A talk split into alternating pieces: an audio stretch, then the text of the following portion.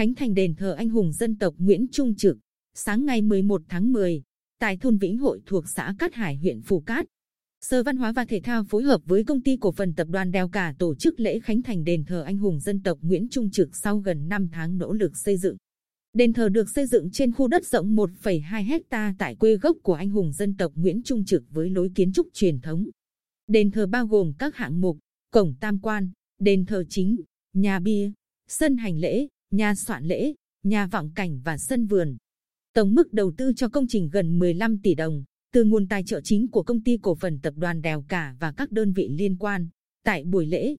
Chủ tịch Ủy ban Nhân dân tỉnh Hồ Quốc Dũng phát biểu ôn lại thân thế và sự nghiệp của anh hùng dân tộc Nguyễn Trung Trực, thủ lĩnh phong trào khởi nghĩa chống Pháp ở Nam Bộ. Đã trực tiếp chỉ huy nhiều trận đánh oanh liệt, đồng thời trân trọng cảm ơn và tặng bằng khen cho nhà tài trợ xây dựng công trình. Chủ tịch Ủy ban Nhân dân tỉnh nhấn mạnh, đền thờ là công trình có ý nghĩa thiết thực chào mừng Đại hội Đảng Bộ tỉnh lần thứ 20, nhiệm kỳ 2020-2025 nơi tưởng nhớ tri ân công đức của người anh hùng dân tộc trong công cuộc đấu tranh bảo vệ tổ quốc. Để công trình phát huy hiệu quả tốt nhất, Chủ tịch Ủy ban Nhân dân tỉnh chỉ đạo Sở Văn hóa và Thể thao cùng các sở, ngành,